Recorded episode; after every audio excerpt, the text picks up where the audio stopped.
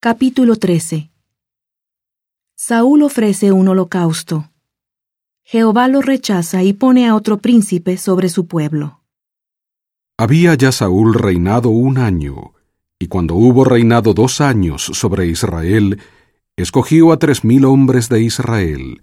Dos mil estuvieron con Saúl en Micmas y en la región montañosa de Betel, y mil estuvieron con Jonatán en Gabaa de Benjamín y envió al resto del pueblo cada uno a su tienda. Y Jonatán atacó a la guarnición de los filisteos que había en Jeba, y lo oyeron los filisteos. E hizo Saúl tocar trompeta por toda la tierra, diciendo, Oigan los hebreos. Y todo Israel oyó que se decía, Saúl ha atacado a la guarnición de los filisteos, y también que Israel se había hecho odioso a los filisteos y se reunió el pueblo en pos de Saúl en Gilgal. Entonces los filisteos se reunieron para pelear contra Israel, treinta mil carros y seis mil hombres de a caballo, y pueblo tan numeroso como la arena que está a la orilla del mar. Y subieron y acamparon en Micmas, al oriente de Betavén. Cuando los hombres de Israel vieron que estaban en apuros, porque el pueblo estaba en gran aprieto. Se escondió el pueblo en cuevas, en fosos, en peñascos, en rocas y en cisternas.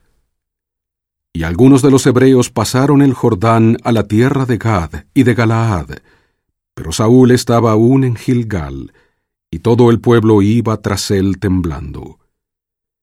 Y él esperó siete días, conforme al plazo que Samuel había señalado, pero Samuel no llegaba a Gilgal, y el pueblo se desbandaba. Entonces dijo Saúl, Traedme el holocausto y las ofrendas de paz, y ofreció el holocausto. Y aconteció que cuando él acababa de ofrecer el holocausto, he aquí que Samuel venía, y Saúl salió a recibirle para saludarle. Entonces Samuel dijo, ¿Qué has hecho? Y Saúl respondió, porque vi que el pueblo se desbandaba y que tú no venías dentro del plazo señalado, y que los filisteos estaban reunidos en Micmas, me dije, los filisteos descenderán ahora contra mí a Gilgal, y yo no he implorado el favor de Jehová. De modo que me sentí forzado, pues, y ofrecí holocausto.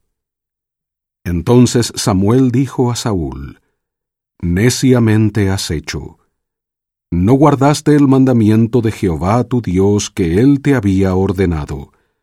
Pues ahora Jehová hubiera confirmado tu reino sobre Israel para siempre. Pero ahora tu reino no será duradero. Jehová se ha buscado un hombre según su corazón, a quien Jehová ha designado para que sea príncipe sobre su pueblo, por cuanto tú no has guardado lo que Jehová te mandó. Y levantándose Samuel subió de Gilgal a Gabaa de Benjamín. Y Saúl contó la gente que se hallaba con él, como seiscientos hombres.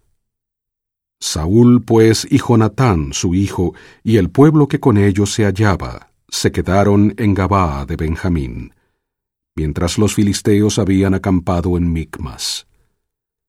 Y salieron algunos del campamento de los filisteos en tres escuadrones para merodear un escuadrón se dirigió por el camino de Ofra hacia la tierra de Sual.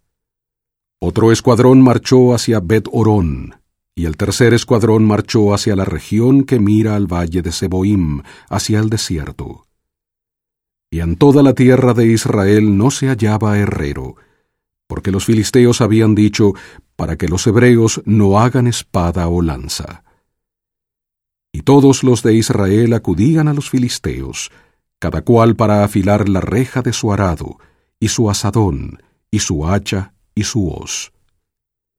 El precio por las rejas de arado era un pim, y por los asadones, y por las horquillas, y por las hachas, y por componer las aguijadas.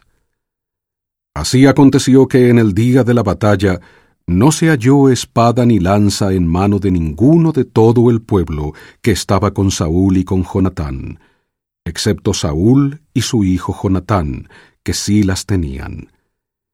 Y la guarnición de los filisteos salió hacia el paso de Micmas.